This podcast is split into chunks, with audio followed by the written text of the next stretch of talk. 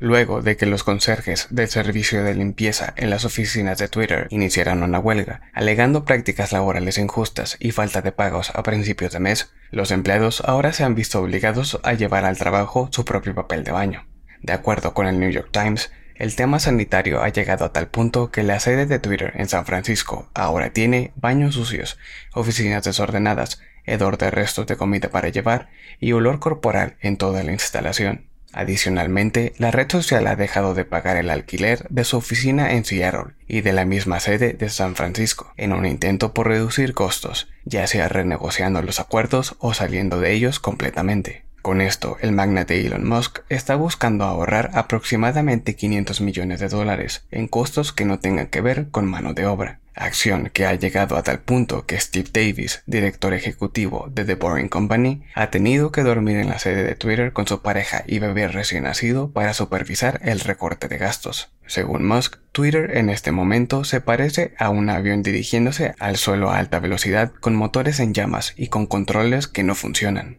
por lo que en vista que la red social se encontraba a tener una situación de flujo de efectivo negativo por aproximadamente 3 mil millones de dólares en 2023, se tomaron decisiones para despedir al personal y haciendo recortes de gastos donde sea posible.